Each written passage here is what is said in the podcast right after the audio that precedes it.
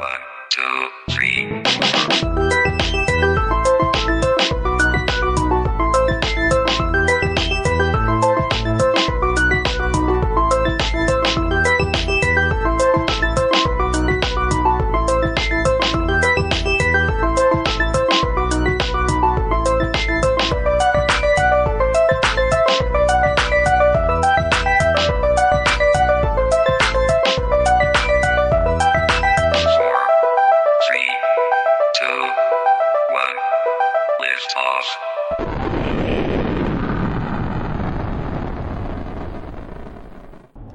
Liebe Klasse. Herzlich willkommen bei den Brettergogen. Wir machen heute die Klickenabend-Edition. Wir sitzen nämlich äh, im Auto und ich bin nicht alleine, sondern dabei sind Benjamin vom Brettspielblog. der lauter reden muss, glaube ich. Die Kathi von der Würfelbox.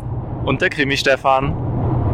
So, wir äh, fahren gerade wieder zum Pegasus Pressetag. Da waren wir nämlich gestern schon. Heute ist es ja aber äh, Supportertag und nicht Pressetag. Das heißt, werden die ganzen Messeneuheiten vorgestellt. Und wir haben uns gedacht, wir könnten mal ein bisschen berichten, was wir gestern gesehen haben. Möchte denn jemand anfangen? Ja, ich möchte gerne anfangen. Ja, cool, Stefan. Und zwar haben wir gestern Indian Summer gesehen ähm, von der Edition Spielwiese. Das ist der Nachfolger von Cottage Garden. So wie ich das verstanden habe, soll es eine Trilogie werden. Und Eine Trilogie, bitte. Eine Tri- Ach, richtig, Es ist stimmt, keine weiß. Triologie. Du hast recht. ja, hätte ich besser mal aufgepasst Ja. Folgen. Genau. Und äh, so eine Trilogie. Und ist jetzt so eben sommerlich angehaucht, obwohl ich sagen muss, es sind ja eigentlich eher Winterfarben. Äh, Herbst- Herbstfarben. Ja. Ja, ich. Indian Summer ist ja auch der Herbst in New England. Ne? Die neue Englandstaaten ist ja genau das Ding. In Boston Ah. da die Gegend.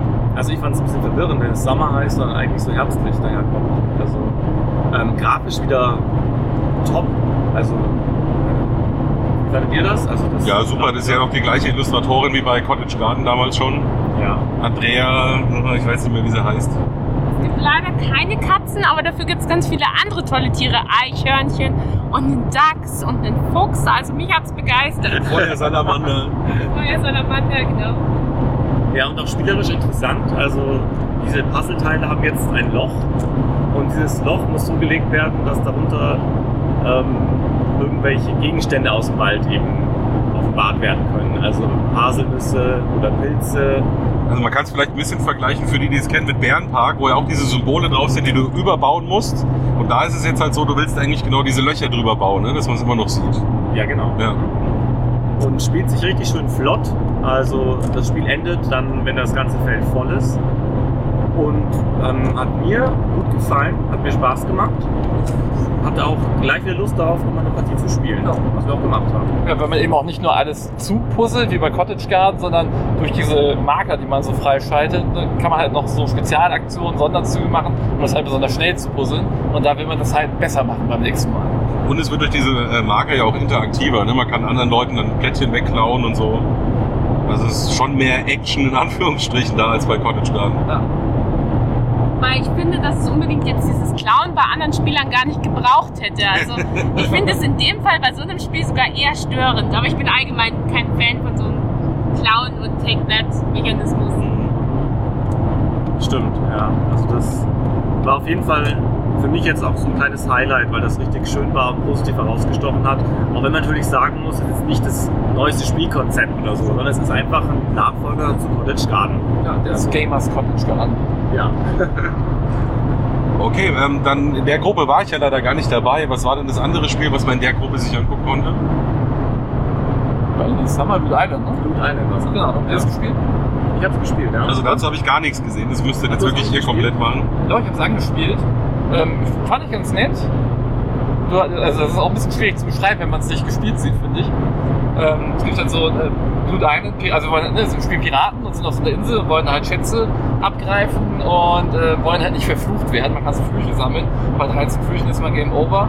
Und ähm, hat im Prinzip so ein System, dass du halt verschiedene Karten auf der Hand hast und verschiedene Farben, die sehr schön für Farbenblinde sind. also die haben wirklich äh, gute Farben, die man sehr gut auseinanderhalten kann. Und äh, steht halt immer an einem von so ein paar Spots ein Schiff rum und ähm, die nächsten beiden Spots vor diesem Schiff werden halt gewertet. Da kann man halt Karten anspielen. Man kann die Karten aber überall auf jedes Feld auf dieser Insel spielen. Und ähm, man kann auch mit so einer Sonderaktion das Schiff vorfahren lassen.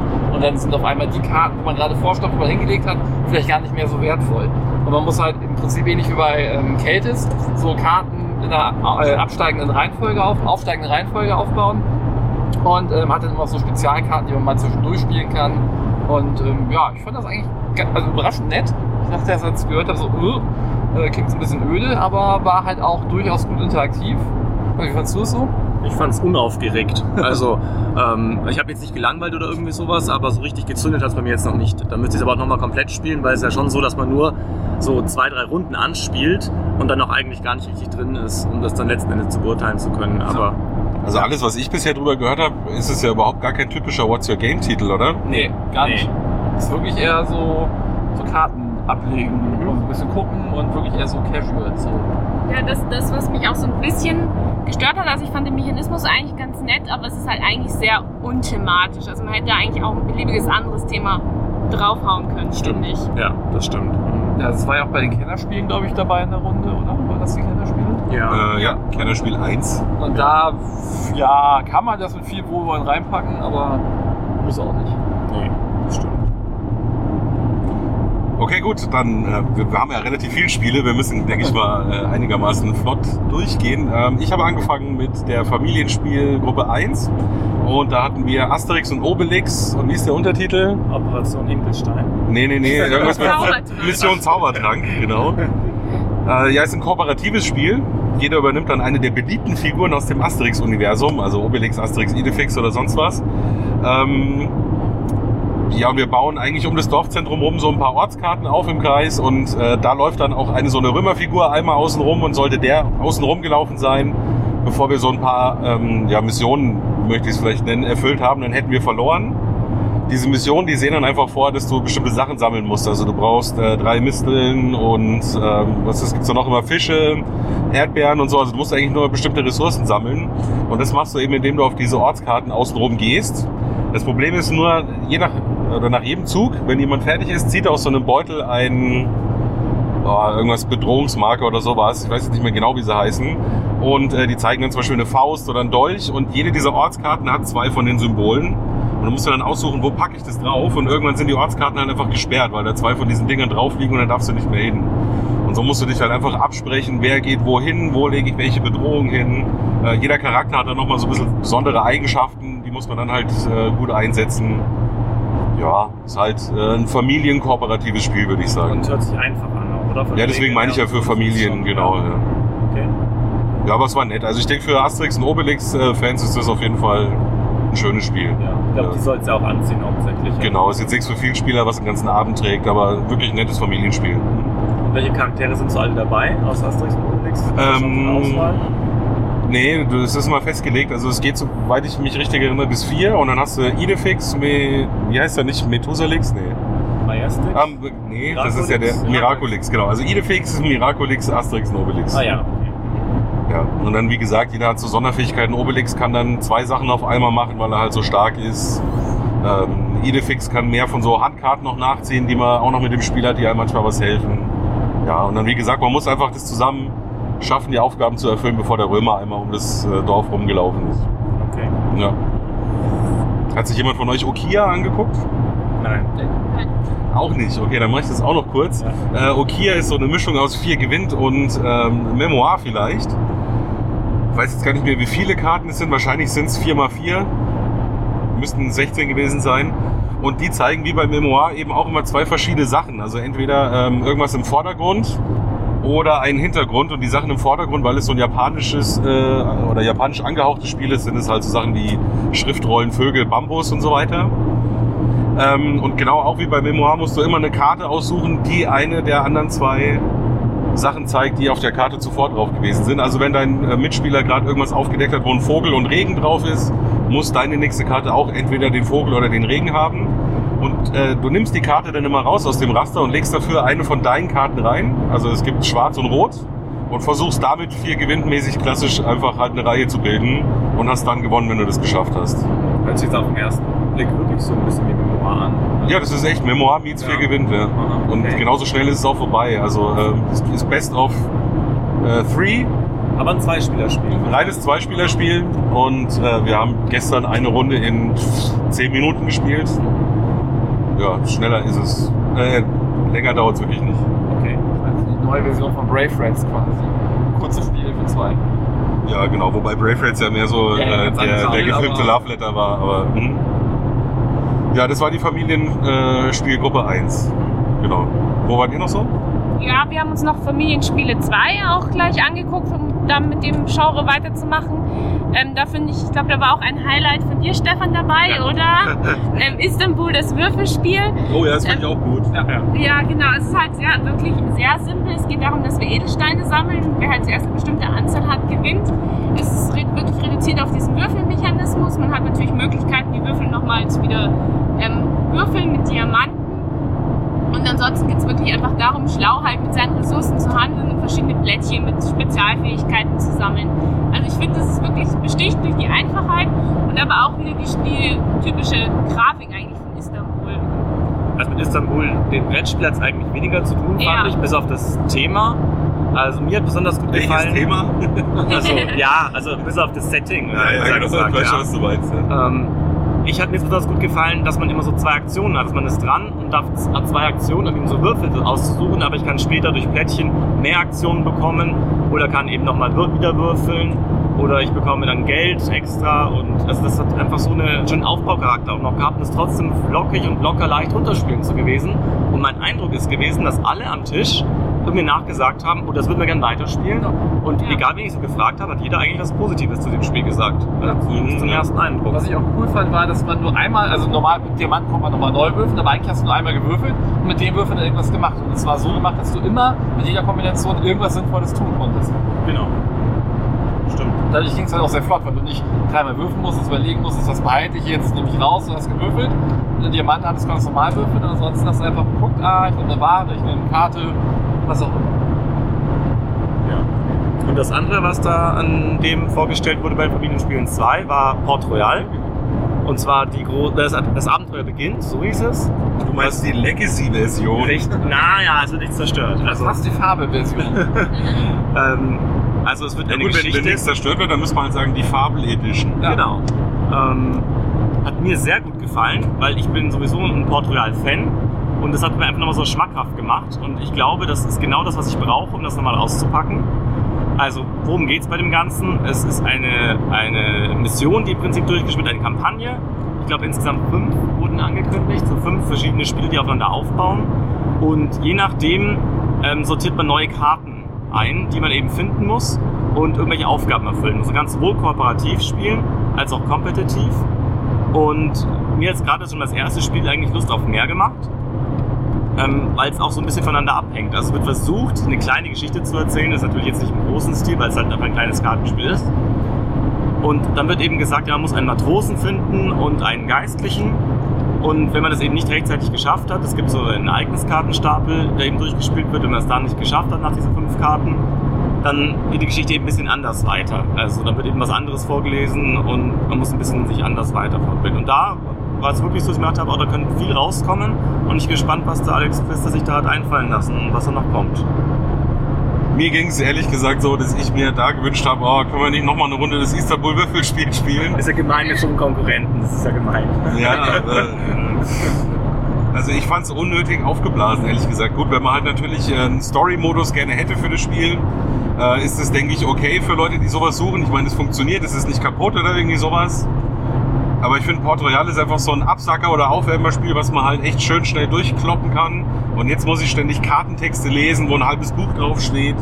Ähm, und dann, es hat ja auch ganz viel so Micromanagement, immer nach jedem Zug eine Karte aufdecken und dann ist wieder Monatsende und ja, also mir ist es einfach zu aufgeblasen. Aber Eher gut. Für, für Hardcore-Fans, die es wirklich durchgesuchtet haben. Ja, genau. Ja, mir geht es da eigentlich ähnlich. Ähm, ich finde es auch eigentlich bisschen aufgeblasen, wie du gesagt hast, weil Portugal für mich halt einfach durch die Einfachheit auch irgendwie lebt.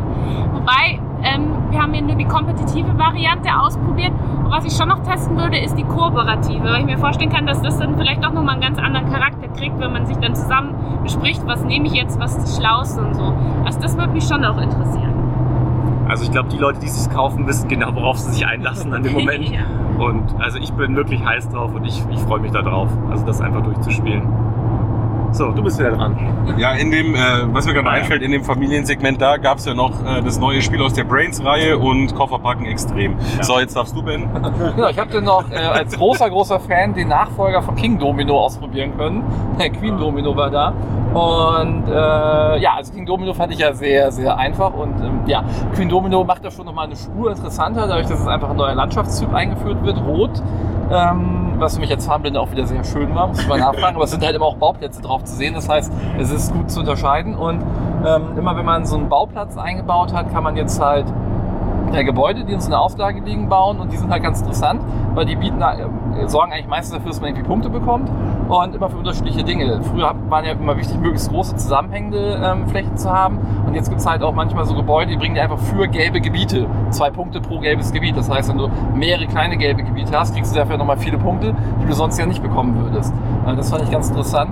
Oder auch so, jetzt gibt's eine neue Mehrheitenwertung, dass man so Türme hat, die man auf seine Landschaften stellen kann. Äh, wer die meisten Türme hat, der bekommt irgendwie die Königin, die dafür sorgt, dass alle Gebäude ein billiger sind und am Ende zählt die wie eine Krone, die man nochmal am besten in seine größte Landschaft dann stellen kann, um da richtig zu multiplizieren. Und ähm, Ritter gibt's jetzt neu, die man halt immer ähm, auch kriegt durch Gebäude. Und man hat schon am Anfang Ritter. Und wenn man halt ein Gebäude, äh, ein Plättchen gespielt hat, kann man das auf so ein Plättchen stellen und dann kriegt man halt Geld dafür, je nachdem wie groß die Landschaft ist, um das dann wieder in Gebäude zu investieren oder bei uns war das auch oftmals nur gut, um Siegpunkte zu sammeln und ähm, manchmal haben diese Gebäude, die man bauen kann, auch einfach nur Punkte oder sie geben einem Punkte pro Ritter oder mehr Geld, wenn man Windmühlen hat. Also ähm, ja, klingt erstmal total viel, aber ist eigentlich ganz überschaubar, weil also ich habe auch gleich die Variante ausprobiert, wie schafft man dieses Queen Domino ohne Gebäude. Ich habe glaube ich ein ganzes Spiel ein Gebäude gebaut und habe halt, äh, weil ich irgendwie Glück hatte und mir die Mitspieler halt genau die Landschaft gelassen haben, die ich gebraucht habe, ähm, hatte ich halt äh, riesengroße andere Landschaften und habe damit dann halt äh, mit schon gutem Abstand gewonnen. Also man muss das nicht machen, aber ich glaube, hätte ich vorher gewusst, dass es das so für Möglichkeiten gibt, dann ähm, hätte ich das auch ein bisschen mehr genutzt und hätte da vielleicht noch mehr rausholen können. Es gibt noch so einen Drachen, den man irgendwie für ein Geld einsetzen kann, um für die aktuelle Runde ein Gebäude rauszumachen. Wenn man halt sieht, dass es da ein Gebäude ist, das irgendwie gerade total viel bringt, kann man das rausnehmen. Haben wir nie genutzt, weil auch die Runden immer sehr schnell durchgelaufen sind. Bei Queen Domino, aber auch bei King Domino sind die Züge ja immer sehr kurz. Ne? Er nimmt sich seinem Plättchen, legt das an. Also das Nachfüllen äh, der Gebäudereihe hat schon fast immer ein bisschen nicht genervt, aber hat halt so das ein bisschen in die Länge gezogen. Und da hat an den Drachen immer keiner gedacht, noch zu gucken, was es dazu gibt. Ich glaube, das ist dann wirklich für Profispieler, die das dann schon ganz oft spielen und wissen, ah, wenn der jetzt das kriegt, dann schnell ähm, weg damit. Kann man halt nur einmal pro Runde machen. Aber wie gesagt, die Runden laufen sehr schnell durch und ähm, macht halt äh, King Domino auf jeden Fall nochmal interessanter. Also ich persönlich würde eher Queen Domino als King Domino spielen, aber hängt auch darauf an. ne? Wenn man es mit wirklich Familien spielt, mit so Kindern, die auch genau in das Alter passen wie die Altersfreigabe, würde ich wahrscheinlich auch erstmal King Domino spielen. Kannst ja auch separat voneinander spielen. Ne? Du brauchst Ja. King Domino nicht, um Queen Domino zu spielen.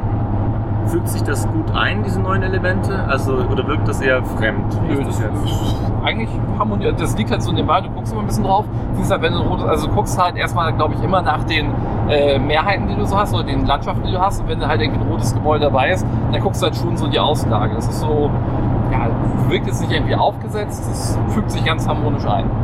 Ich würde noch kurz was äh, sagen wollen zu dem Drachen, den du gerade erwähnt hast. Ich finde nämlich auch, der ist bei uns nie eingesetzt worden. Der wirkt voll wie künstlich draufgepropft, äh, um diesem Vorwurf zu begegnen, das wäre zu solitär, das King Domino. Da würde man zu wenig Interaktion haben.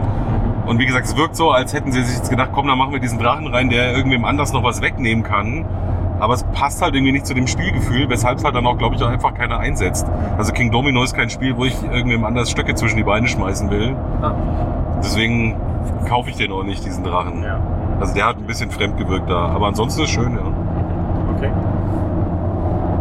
Ja, dann mache ich mal weiter. Ich glaube, mit dem komplexesten Spiel, was wir äh, uns angeschaut haben, das Das Expertenspiel. Einhornspiel. Ja, das Einhornspiel, mit, wo es darum geht, dass ein Einhorn ganz viele Kekse fressen will. ähm, nein, Spaß. Ich meine natürlich ähm, das Expertenspiel Noria. Ähm, es war ganz interessant. Es ist ja von der ähm, Sophia Wagner. Genau. Und es hat einen interessanten Ratmechanismus, den es so vorher noch nicht gab. Ähm, und im Endeffekt geht es darum, wir sind ja verschiedene Gilden, die Politik machen. Also wir müssen auf ähm, halt mit verschiedenen Politikern sozusagen möglichst hoch aufsteigen und dadurch Siegpunkte sammeln. Und es gibt halt verschiedene Aktionen, die ähm, dargestellt sind durch verschiedene Aktionsplättchen. Und die habe ich in so einem Ja-Rad-System. Jeder Spieler hat so ein Rad vor sich, das aus drei ineinander gestapelten Rädern besteht. Und da sind äh, sozusagen halt Plätz, äh, Plätze frei, wo man diese Plättchen reintun kann. Und dann kann man dieses Rad manipulieren und je nachdem, wo die, diese Plättchen dann stehen, kann ich halt auch nur diese nutzen. Also ich kann immer nur das, den unteren Teil dieser Räder nutzen. Dann gibt es halt sehr viele verschiedene Aktionen, die man machen kann. Also es gibt drei verschiedene Ressourcen, die man braucht, um verschiedene Dinge zu kaufen. Man kann ähm, sich natürlich neue Ressourcen holen. Man kann auch reisen gehen, man kann auf Inseln reisen, wo man sich neue Schiffe holen kann. Also ich reiße es jetzt wirklich nur kurz an, weil das ist echt, also es ist sehr, sehr viel. Es hat sehr viele verschiedene Mechanismen und Baustellen, finde ich. Ähm, ich muss aber sagen, ich war am Anfang ein bisschen skeptisch, weil es doch eben so kompliziert ist, aber mich, mich hat es eigentlich mehr überzeugt, als ich jetzt am Anfang erwartet hätte. Also am Anfang gerade beim Erklären dachte ich, oh Gott, das verstehst du nie. Aber wenn man mal ein paar Runden gespielt hat, finde ich, ist man eigentlich relativ schnell drin. Und ich finde, sie haben es eigentlich ganz gut ähm, aufgezogen, weil gerade am Anfang durch diesen Radsystem hat, in diesem Rad hat man nur sehr wenige Aktionen und dadurch auch nicht so viele Möglichkeiten am Anfang zu machen. Und erst dadurch, dass du dir neue Aktionen holst und dein Rad manipulierst, wird es sozusagen immer komplexer, das Spiel. Also man wächst da auch eigentlich ganz gut rein. Das stimmt. Also ich habe es damit zusammen gespielt oder zumindest am Nebentisch gesessen. Ja, Ähm, ich fand es erst anstrengend. Also gerade als diese ganze Regelflut auf mich eingeprasselt hatte, ist immer ein Expertenspiel, das ist, das ist klar. Ähm, aber dieser Mechanismus war dann doch so neu, dass ich mich daran erstmal gewöhnen musste. Aber ich glaube, danach suchen halt ganz viele. Ähm, was mir jetzt nicht so gelungen, äh, da ist an dem Spiel, ist halt ähm, die Thematik. Das sieht da wirklich Ja. richtig toll aus, aber ich habe mich kein einziges Mal irgendwie gefühlt, als wäre ich in dieser ähm, Fantasiewelt so auf den Wolken und so auf diesen. Also das hat nicht funktioniert für mich. Das war einfach ein reines Ressourcenmanagement-Spiel. Und so, ich glaube, das ist es halt eigentlich auch und so funktioniert es auch. Ja. Also dann äh, hat man auch so dieses, ja, wie drehe ich jetzt mein Rad, wo setze ich irgendwas ein und wo kann ich das optimieren. Also das hat dann schon auch funktioniert. Also das ist schon etwas, was ich dann auch ansprechend fand. Wobei ich auch nochmal betonen will, es sieht schon geil aus. Ne? Ja. Das ist von Michael Ja. Menzel und von Clemens Franz zusammengestaltet. Ja. Schon geil. Ja, es sind ja natürlich auch die Besten am Werk gewesen, muss man zu sagen. Also das sieht man halt einfach. Dann. Naja, zum Beispiel das Reworld, wenn ich mich nicht ganz täusche, ist auch von Michael Menzel gemacht. Das fand ich jetzt ehrlich gesagt nicht so geil. Aha. Ähm, Hast du also- es denn gespielt, das Reworld? Nee, ich habe zugeguckt, wie es gespielt worden ist. Ja. Hast du es gespielt? Ich habe auch nur zugeguckt und Okay, also von uns hat keiner gespielt. war mit Heaven and A ganz glücklich. Aber war ja praktisch jetzt schon die Überleitung. Also äh, die, die andere Kennergruppe war das dann, glaube ich, nur, äh, war eben Reworld und Heaven and A, die zwei Eggert-Spiele. Ja, und Reworld, äh, wie gesagt, das, ich finde es halt vom Aussehen her schon total unsexy und ich finde jetzt auch die Mechanik nicht so mega spannend. Aber an sich geht's drum, ähm, mit so ein bisschen Kartenmanagement aus einem großen Mutterschiff äh, Ressourcen rauszuholen, die an, ne? nee, an dein eigenes Schiff, was außen Ah. liegt, nämlich anzukoppeln. Okay. Und dann ist einfach der Kniff dabei, äh, wie beim Kofferraum packen, was du zuerst eingepackt hast, holst du halt erst als letztes wieder raus. Ähm, und du machst fünf Runden, in denen du dein Schiff volllädst und dann gibt's so eine Schlussrunde, in der dann dein Schiff entladen wird. Und wenn du halt da dementsprechend gut geplant hast, kannst du dann halt beim Besiedeln der, der neuen Planeten da gut Punkte machen. Ja, aber also ich habe es nicht gespielt, ich habe nur zugeguckt, deswegen kann ich dazu nicht mehr sagen, aber ähm, ja, ich fand es jetzt nicht so ansprechend, ehrlich gesagt. ja, wir haben es auch nicht gespielt, sondern halt nur Regelerklärung gehört und dann ähm, halt zugeguckt dabei. Aber die Grafik an sich hat mich auch nicht so angesprochen, muss ich sagen. Das stimmt, ja. Normalerweise finde ich Weltraum schon interessant und so Space, aber die fand ich jetzt nicht so. Es war so, ja, Schon sehr düster auch. ja, genau. Es wurde dann auch noch erzählt, eigentlich, äh, als es eingereicht worden ist, war es mit einem Keltenthema. Aha. Da wussten sie nur nicht so ganz genau, wie sie das halt mit diesem Entladen und so dann thematisch reinpacken sollen. Äh, Okay. deswegen haben sie sich da wohl nochmal umentschieden. Aber ja, also ich habe auch an sich nichts gegen Weltraum, aber so war es mir zu. Ähm, es gibt doch so realen Science-Fiction-Quatsch, ne? Ja. Also wenn es halt einfach so richtig technisch ausschaut und alles ist so düster und so. Genau, ja. Ja, so ein bisschen wie in einem Alien-Film einfach. Das weiß ich nicht. Hat nicht so gut dazu gepasst, fand ich. Und das andere Spiel war eben Heaven and Ale. Das hast du auch gespielt, Ben, oder? Ja. Möchtest du was dazu sagen? Ähm, ja, ist von wem ist das? Kramer oder Kiesling? Kiesling Äh, ist Michael Schmidt. Kiesling und noch jemand und Genau. ich habe leider vergessen, wer Äh, der Andrea Schmidt, der, der auch die ähm, Ach ja. Justice League Hero Dice Spiele gemacht hat. Genau. Äh, die ich auch sehr cool finde. Und ähm, ja, das war eigentlich auch ganz ähm, auch nett. Ähm, unterhaltsam. Wir haben halt im Prinzip, ja, schwierig zu beschreiben, wenn man es auch wieder nicht selbst gespielt hat. Äh, wir spielen halt so, ähm, wie spielen wir denn? Bierbrauer. Bierbräuer, so in so einem Kloster halt und müssen halt irgendwie diese ganzen verschiedenen Ressourcen, die man zum Bierbrauen braucht, äh, auf so einer Leiste erstmal in den Punktebereich vorbringen und dann damit irgendwie Punkte machen. Ähm, so weit sind wir nicht gekommen. Wir haben halt auch nur irgendwie so zwei, drei Runden gespielt, dann mussten wir leider aufhören. Ähm, aber so der Gruppenmechanismus des Spiels ist das halt in so einer Reihe. Ähm, wie, wie hieß denn dieses Whisky-Spiel, wo man auch mal so weit vorgehen kann, wie man Glenmore. wollte? Genau, wie bei Glenmore. Ähm, da Ding hat so ganz viele verschiedene ähm, Marker aus mit Ressourcen, die man braucht und ähnlich wie bei Glenmore. Wenn ich dran bin, kann ich halt zu der Ressource gehen, zu der ich möchte. Ob es die nächste ist oder die in 10 Felder oder die ganz am Ende des Spielplans. Oder bei Kraftwagen gab es das auch mit diesem Rondell. Genau. Und dann äh, kann ich da halt hingehen, aber dann ne, kann ich mir halt die anderen Ressourcen dahinter nicht mehr holen. Das heißt, die anderen können potenziell viel mehr abgreifen in einer Runde. Und ähm, man hat dann so zwei Bereiche. Einen hellen Bereich auf dem Spielplan, wo man diese Plättchen hinlegt, und einen dunklen Bereich. Und in diesem dunklen Bereich bringen die einem halt, irgendwann, wenn die aktiviert werden, wieder Geld.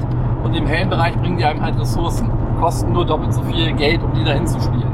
Und ähm, die waren immer in so, ja, so quasi ein Feld in der Mitte und dann waren sechs Felder drumherum.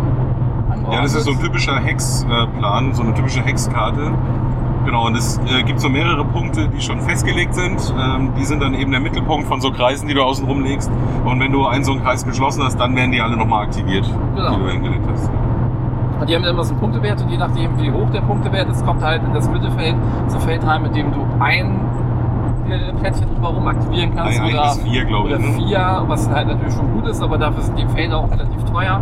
Und ähm, dadurch, dass diese Kreise halt auch immer alle benachbart sind, aktivierst du halt manche Plättchen mehrfach.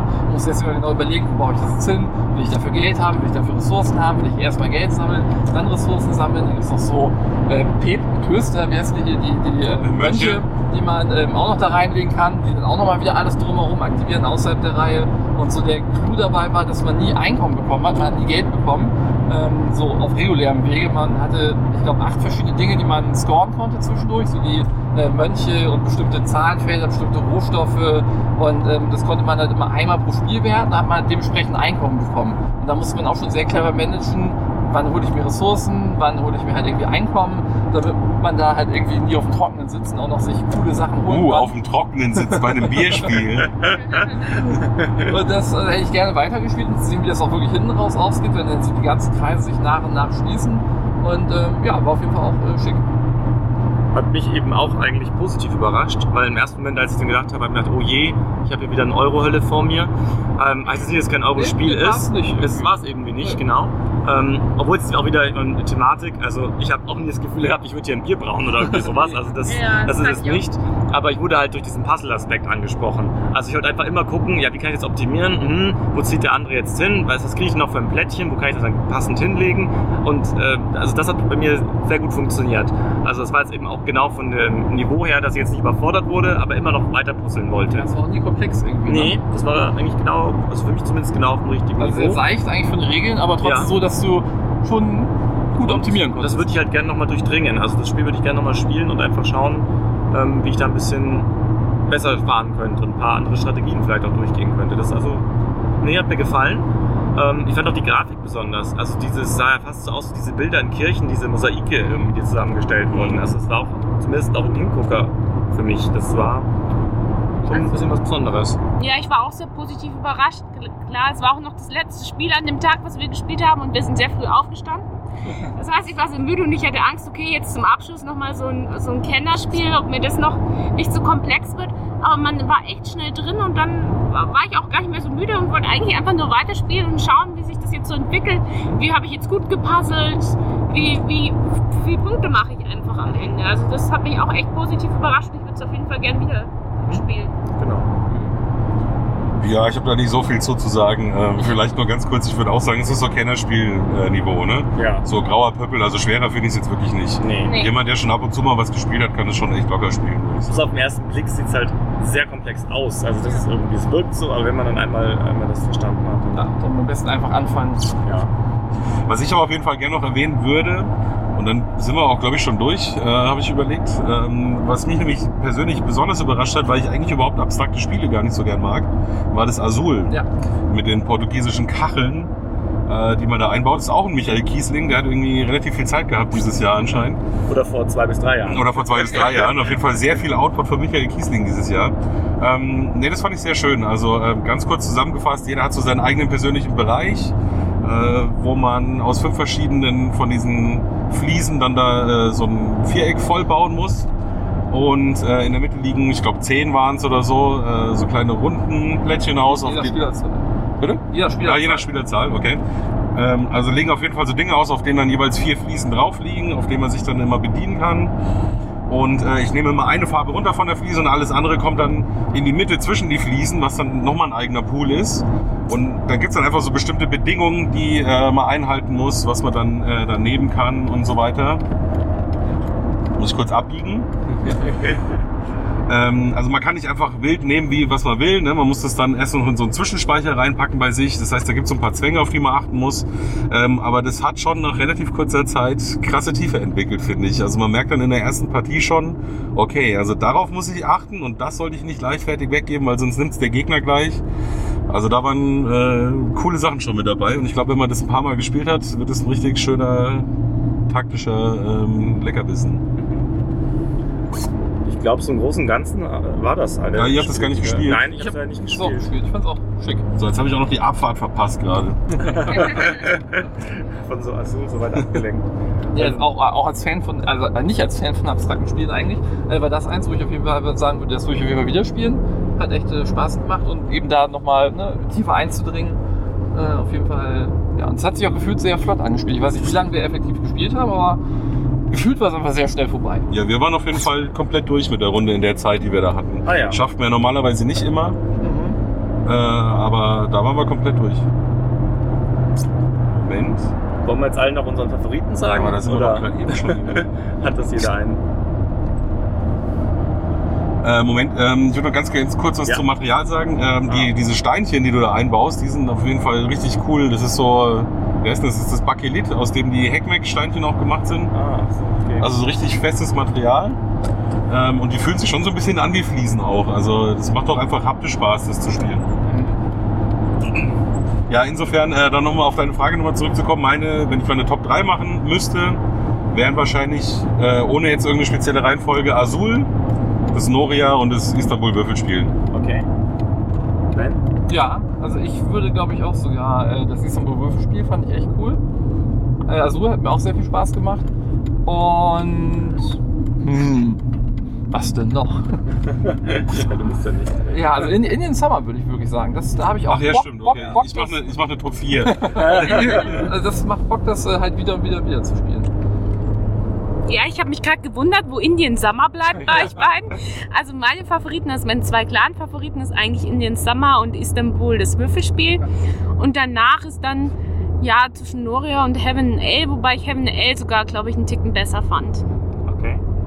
Ähm, jetzt wird's langweilig, weil ich habe aber auch Indian Summer und Istanbul das Würfelspiel. Also es war für mich einfach.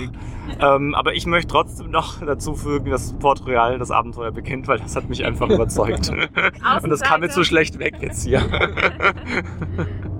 Ne, ich habe ja nie gesagt, dass es schlecht ist. Ich habe nur gesagt, das brauche ich nicht für Port Royal. Ja. Das ist das falsche Spiel für diesen Story-Modus. Ja, dann an sich können wir uns äh, halt noch bei Pegasus nochmal bedanken. Es war wieder, genau wie letztes Jahr Ja, auch schon, ein richtig cool organisiertes Event. Ja. Äh, leckeres Essen auch auf jeden Fall, was ja dann auch immer wichtig ist, wenn man den ganzen Tag da ist. Ähm, ja, alles super erklärt. Und ähm, alles schon immer vorbereitet in den Räumen und so. Also da kommt man auf jeden Fall gerne hin. Ja. Vielen Dank nochmal. Ja. Von mir auch Ja. vielen Dank. Ja, Das, also muss man wirklich sagen, ich, da kann man nicht viel besser organisieren. Also man hat so Spielegruppen gehabt und sich im Vorfeld eintragen können und wurde auch immer mit berücksichtigt, ähm, dass man auch zusammenspielen kann und auch die Spiele sehen kann, die man sehen will. Also es wurde schon. wurde Man kann zwar vieles immer nur anspielen, aber wie willst du es sonst machen? ne? Ja, das ist ein bisschen zu viel für einen. Gerade bei Expertenspielen ist oftmals so fast die Hälfte der Zeit für Erklärung draufgegangen, aber muss halt sein. Ne? Ja, dann bedanke ich mich bei den Gästen. Und ähm, Danke fürs Mitnehmen. Es sind ja jetzt dann schon nur noch drei Wochen bis zur Messe, ne? Ja. Genau. Also wir sind schon langsam heiß drauf. Genau. Ja, dann bis nächste Woche. Da gibt's ja dann das Interview mit Martin Klein und wie das so ist, als Spiel des Jahres Jurymitglied auf der Messe unterwegs zu sein. Ähm, ja, und dann kann man eigentlich nur noch sagen, gut Brett, oder? Gut, Brett. Gut, Brett.